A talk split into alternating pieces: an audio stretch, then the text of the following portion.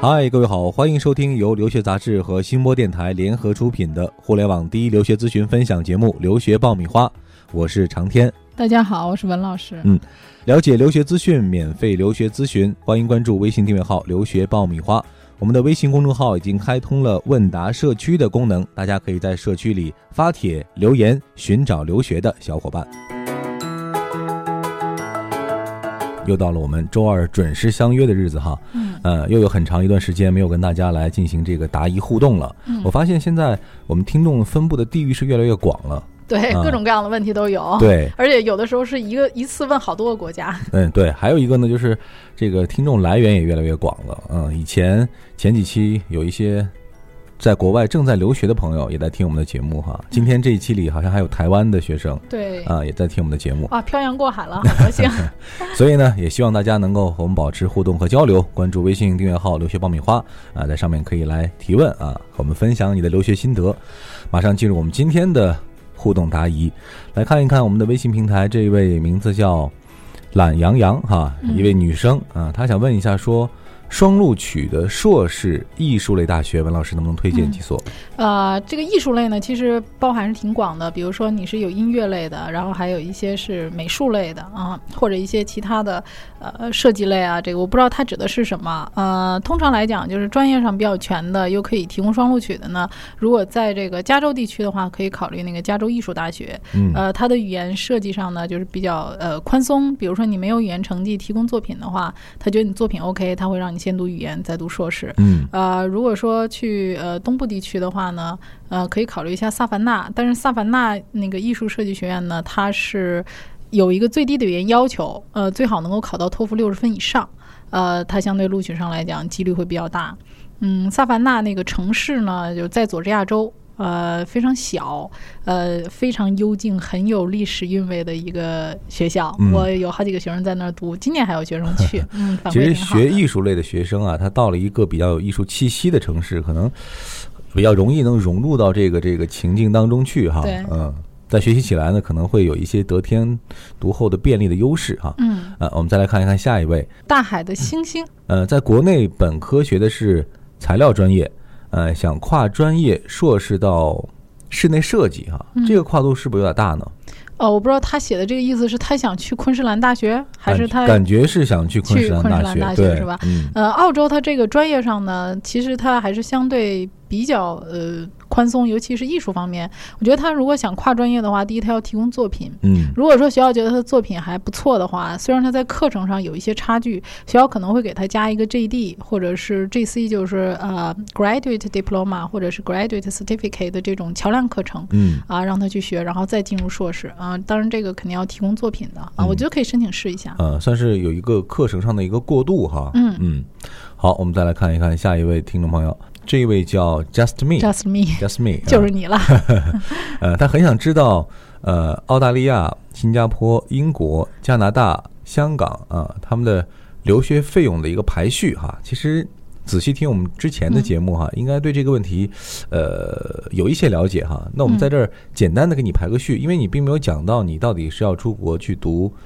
本科还是读硕士哈。对，甚至嗯是读高中，可能这个费用都会不太一对样。这个学费会有一些呃差别，呃，嗯我们只能给大家讲一讲总体的这五个国家和地区嗯哈，他们在学费方面，呃，目前来说排名最高的、应最该贵的应算该是英英国吧国对，因为为它的汇率上来讲，总体会比较高一些。嗯呃，如果说他是出去读硕士的话，英国怎么讲呢？因为它是一年，一年如果从这一年的时间上来讲，它是最贵的。嗯呃，但是如果你比如说你去澳大利亚，它可能要一年半到两年。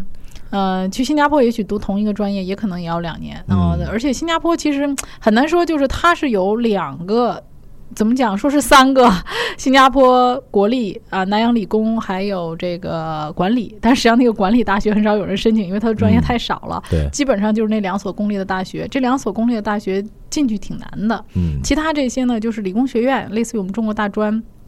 再有一些就是私立私学立校的啊。啊、所以就是新加坡这个是挺两难的，就是特别高不可可攀。能会啊很高，也可能会很低，关键是你进不进得去公立的学校对哈。对，嗯就是整体来讲，它的费用呢，我觉得跟如果你能进去国立的话，其实它的费用一年的话，也就是在十万到十二万、十万左右，应该10万左很右好了。嗯对，呃，加拿大和香港的花费呢，呃，香港会略低一些。嗯，呃，加拿大也是硕士的录取难度会相对大一些，呃，本科的话还好，基本上它的学费一年的生活费加学费也就是在十六万到十八万人民币左右。嗯，当然这只是一个呃总体的一个概况哈，嗯那具体还要看你学的这个专学业校呀啊，还有专业呀对啊，你再详细的去来进行一对个，还有呃你的条件是不是够录取的？对，好，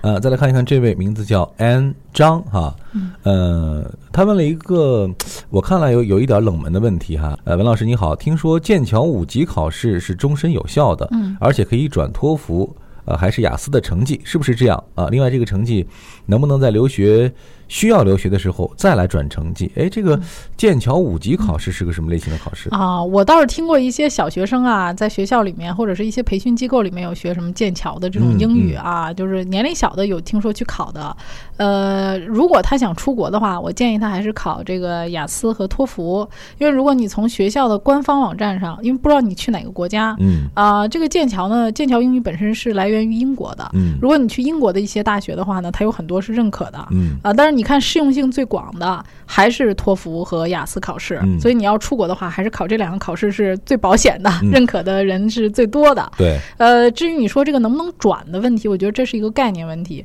这个就我给你举个例子吧，比如说雅思和托福，其实它不是转不转的问题，是一个认可度的问题。嗯比如说西南威尔士大学，它的托福呃要求九十二分，那么它同样的雅思成绩就等同于六点五，单项不低于六。嗯啊，当然你这个同样的雅思六点五。呃，单项不低于六的成绩，你到墨尔本大学，可能墨尔本大学又不是这个分数了。对它。每个大学有它每个大学就他是觉得相你对成应绩水的。平的一个一个考核的一个对标准啊哈，对，比如说你又到英国了，你这雅思六点五，单项不低于六，你去别的学校可能它又是九十六分了，嗯或者九十八分，所以这个是每个学校它自己的一个分数的一个衡量比对，嗯这个不存在转不转的问题。呃，而且他说终身有效这个事儿啊，就是所有的这些大学里面。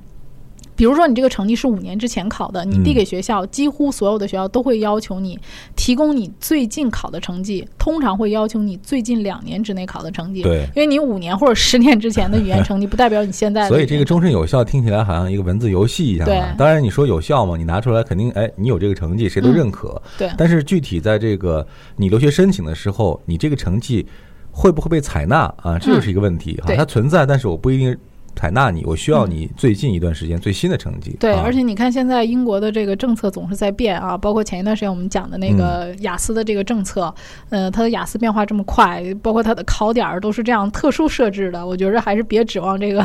剑桥五级对将来会认可，还除是非去除非老老说实你实申考请吧申。请这个学校，我必须。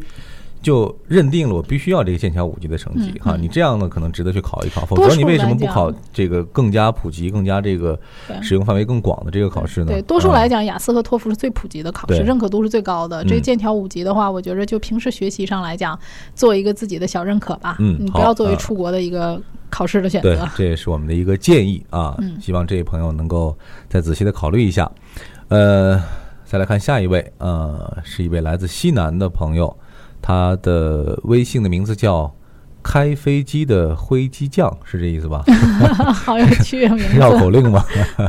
嗯，来自四川大学啊，呃学申校请很好啊对申请美国研究生应该准备什么材料呢？啊，嗯这个其实我们之前讲过很多次了啊，我们文老师简单的给大家说说吧。嗯，呃，川大的学生啊，我其实每年还都有接触川大的学生嗯的。呃，川大学生给我的感觉都很好，就是很学术范儿， 然后很谦虚。嗯，呃，基本上我办的川大的学生走的都挺好的，成功率。率很高哈。对川大就是在国际上的认可度很高，但是川嗯大给分貌似很严，好像这些学生的成绩 GPA 都不 GPA 是不太高高。啊对，你比如说他说这个五年制啊，五年制的话呢，其实你就是提前一年申请，因为美国的大学你就是，比如说四年制的，人家就是大三结束的时候开始申请，你嗯五年制呢，你就是四年课程结束的时候开始申请。一年时间完全是够用了。对，至于嗯说准备什么材料，其实就是标准化的考试以及你的这个大学的成绩，嗯还有一些你的相关的学术背景，比如说你的实习呀、当然还有一些相关的证件，比如你的护照啊嗯这些材料。嗯，好，我们终于找到了啊！刚刚我们节目开始的时候提到的，我们来自这个海峡对岸的一位听众哈，其实他是中国学生，应该是考大学考到了台湾去读的大学，呃，目前是台湾淡江大学在读物理专业啊。他嗯括号了一下啊，说这个学校的水平呢是类似于二幺幺，哇水平甚至更好，更好啊。 啊嗯，学习也不错，呃，在班上排第五，嗯，啊，平均分呢是八十啊二，八十二分儿，托福成绩呢是九十九啊，也还凑合哈。嗯呃，在实验室呢做的是材料方面，目前没有论文，还在努力当中啊。今年开学呢就是大三了嗯，啊，可能下一步就要准备这个申请了。对，申请工科的研究工生科，申研究生啊，嗯想问一下有没有比较好的学校？另外，他可能关注就业比较多一些对啊，有没有比较好的和企业合作的这样一些学校？呃，希望是在呃留学毕业之后呢，留在那边工作啊。哦文老师给大家分析一下。忘说了，国家是美国、加拿大、澳洲、哦啊哦，，对我刚想说他去哪个国家呃，英语系国家。嗯啊？英语系国家哈，他这个圈的范围还可以，就是美国、加拿大、澳洲，其实这里面呢。啊、它的条件还不错，我觉嗯得就是这三个国家其实它都有希望。呃，可能加拿大相对来讲，它能选择的范围会小一些。嗯因为加拿大很多专业它不招收国际学生。对，呃，他选择最广的应该是美国和澳洲这两个国家。如果他现在的条件去澳洲的话，呃，应该说像墨尔本大学啊，呃，新那个新南威尔士大学、悉尼大学都是希望非常大的。升到好学校的可能性会大一些嗯啊。很好的对嗯呃，如果去美国的话呢，他现在的成绩因为没有 GRE，所以不太确定他能够申请。呃，但是看平均分的话还不错的，八十二嗯分是 OK 的。嗯，呃，然后有实验室的这个背景，呃，这个在申请上也是很有优势的。如果他的分数高一点的话，呃，可以考虑美国的前三十或者前五十的学校。嗯基本上，他如果能够考到托福一百分的话，我觉得 GRE 考三百二十分应该没问题。如果是有非常好的学术背景的话，可以考虑前三十的学校。嗯而且我觉得他现在学物理呢，这是一个基础学科。呃，在申请研究生的时候，他最好有一个方向。呃，这个方向呢，最好是跟你实验室所做的这个材料方面专业相关的。嗯呃，比如说高分子啊，或者是一些材料学方面的你感兴趣的领域，呃，结合你的背景，然后去找跟它相关的。嗯，通常来讲，在材料学方面比较强的呢，是五大湖地区的学校相对居多一点儿，比如说像啊、UIUC 啊，或者是这个，当然还有最牛的加州理工， 嗯呃，这个进去的人非常少，很小范围的。呃，当然这些藤校的物理方面的专业也都很强，也可以考虑哈。对对，基本上五大湖地区的，像如果不怕冷的话，明尼苏达双子城也蛮 好的。嗯，也就是前三十的学校，你可以把它列到自己的这个嗯，考目虑标方面学校的当中对啊，定但具好体的专业。呃这个方向也很重要啊嗯。，这然后个对，如果他问到找工作，其实找工作上来讲呢，呃，五大湖区的学校肯定不如像这个呃加州啊，或者是说在东部地区，比如纽约啊、新泽西这些地方找工作机会多。对没有那么啊热门了。对，啊另外一个他其实学物理专业的，他可以往德州那边去，嗯德州那边做这个半导体啊，还有一些这个呃 IT 方面的都很强的，而且现在来讲工作机会蛮多，他可以往德州那边看，比如莱斯啊，呃，或者是这个南美理工会这一类的学校，就是它的位置很好，嗯。呃，将来工作的机会蛮多的，我觉得也可以考虑一下。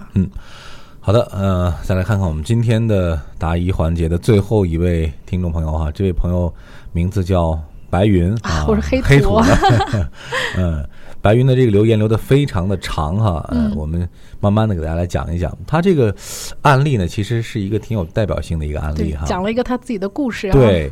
呃，他说我是在国内音乐学院舞蹈专业毕业的啊，课程内容包括了舞蹈表演啊、舞蹈编排啊、舞蹈教育啊等等等等。毕业五年了啊，今年是二十七岁，现在是在一所中等职业学校里呢，是做舞蹈老师。很想去加拿大，但是考虑到专业不一定很合适啊，因为、呃，英语国家呢，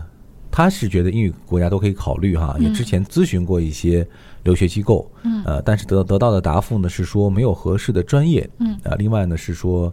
呃，年龄偏大啊，不太符合申请的条件。想问一问文老师，有没有什么合适的留学建议啊？嗯另外呢，有没有一些可以考虑的专业和学校哈？嗯的确，这个舞蹈专业有一些特别哈，其他专业可能对于年龄的要求嗯啊，或者限制没有那么的大，但是这个学对舞蹈的人嘛，这个就是有一个青春饭嘛。对啊黄金年龄啊，对就是学艺术的人，不论是声乐啊还是舞蹈，都会有这方面的问题。 嗯，啊，我记得我两年前真是办过一个北京舞蹈学院的学生啊，那个是一个三线小明星，啊 长得还蛮漂亮的。嗯当时他去的是加拿大，他提供了很多模特的照片呐、啊然后还有一些剧照。啊哎，这个对申请有帮助吗？，对啊，很重要啊！你证明你是演员嗯你是明星，因为他们的那个钱啊来的都很不明确，就嗯突然间会有一大笔钱进来，然后每嗯天都在刷刷刷刷钱这样啊，所以他要提供一些证明，因为他们可能。因为这种三线小明星也没有什么特别的经纪公司，所以嗯他可能嗯就是跟哪个影视公司，我现在客挂串一个，对然后挂在你那儿是吧？对，然后有一个小啊合同啊、嗯这样的，也不是很稳定，但是可能我演一个角色就有个几十万的这样十几万的这种这种收入嘛啊，所以她后来还挺顺利的，然后她嗯去了加拿大、啊，当然。呃，她也是男朋友在那边啊、啊然后后来去了，还挺顺利。她后来学的是传媒，呃，她没有继续搞舞蹈，因为她知道自己这个舞蹈专业其实还是，呃，挺青春饭的。 嗯她想转一下，所以她就转到传媒专业了。这个跟她其实也挺相关的。嗯我觉得这个白云啊，嗯黑土想告 诉你，你将来想要什么，关键是你想知道你的职业发展是什么，因为你对已经二十七岁了，你要清楚你二十七岁以后你的人生想如何规划，你想学什么，你必须要清楚我将来我想做什么，根据嗯你想做的这个事儿，你再去选择国家和学校。嗯、你像二十七岁，你是想继续当老师呢，还是说你想在这个舞蹈专业继续去学？如果说你还想在舞蹈专业去学，像美国呀，呃，还有这个呃英国呀，这些学校都是有舞蹈专业的硕士的。当嗯然，申请难度比较大，它要提供这个作品，并且就是说，一定大多数的学校会要求你现场去表演，面啊试面应试该的有面试的，啊嗯对，一定要面试。试的。所以这个对你来讲，这个花费啊，还有难度啊，都不小啊。那通常还是年轻点儿的，比如说应届的这种毕业生，可能相对会多一些。嗯那如果说你想做老师，那么你可以往教育学方面去转，或者说我想改行啊、我想做其他行业的，我对哪个行业感兴趣？因为你像英国呀、澳洲啊，它很多都是可以转专业的，嗯，所以你可以根据你的兴趣爱好啊去读一个预科加硕士，这样的话时间其实也就是两年左右，可以转一个你感兴趣的专业。我觉得它不是出不去啊，可以出去的，甚至这些学校的这个语言要求也并不是非常高啊，雅思可能五分或者五点五，甚至说这个澳洲的话，你比如说你是四点五的成绩，它也可以给你配读语言。所以我觉得说他的年龄啊，还有这个专业其实都不是问题，他都可以出去，就是看你想去学什么。嗯啊，我还是很鼓励你，如果有这个梦想的话，就尽快去实现。嗯，文老师讲了一个很重要的问题，首先你要明确哈，呃，你自己是不是非要坚持在舞蹈的这条路上走下去啊？嗯这是一个前提条件啊。如果不是的话，那我们其实可以选择的方向很多很多呀啊，你对呀可以呃先出去，完了之后呢再去寻找和舞蹈相关的工作呀、嗯或者机会啊，这对也是一种思路。对，呃，如果你非要说我就是要在舞蹈这个专业上，我要一步一步地往前走，那现在来说确实难度会嗯对比较大啊。对这对个时对间你是不是耗得起？另外嗯这个、呃，我们讲申请的这个风险啊，这个时间成本你是不是花得起？对啊，所以这个问题我觉得还是要呃看得更开一些。对，啊、白云呢问题还很多的，嗯希望白云和黑土继续能够保持 沟通，我很好关注你。呃，希望你呢能够把你的这个申请的呃心路历程哈、也给我们实时的来分享啊。我们嗯也关注呃你在这个留学申请当中遇到的困难和问题，我们第一时间来进行沟通和交流。呃，时间过得非常快哈、一期节目马上就要进入尾声了。呃，我们每一次回答大家的这个提问的时候呢，文老师应是不是会有一种很强烈的这种满足感？对，啊其实我觉得很跟欣大家慰说的的感觉哈。对，跟大家说的不够。其实我嗯真的很希望跟大家多说一些，然后了解你们多一些，就是大家提问的问题能够越具体、越详细啊，我能给大家讲的东西越多。就是嗯特别希望大家能有机会来我们的这个呃录音室，嗯跟我们一起有一个非常直接的互 动。其实呃挺容易的哈，因为我们在北京哈，外地的学生呢可能呃条件稍微受点限制哈，但是我们特别欢迎现在在北京的这一些我们的听友哈，能够和我们来联系啊，我们。呃，会在合适的时间，请你来到我们的直播间，我们面对面的去交流啊，面对面的去分享你的留学的心得和故事啊，这是一件非常愉快的事情啊。我们在这儿也发出邀请，如果大家有兴趣的话呢，可以在我们的微信公众平台上留下你的姓名还有联系方式啊，我们会呃第一时间和你取得联系的。好了，我们今天的节目就到这儿了，记得关注我们的微信订阅号“留学爆米花”，在上面呢可以进行留学的疑问咨询，同时和我们来互动交流。我们周五的节目再见了。再见。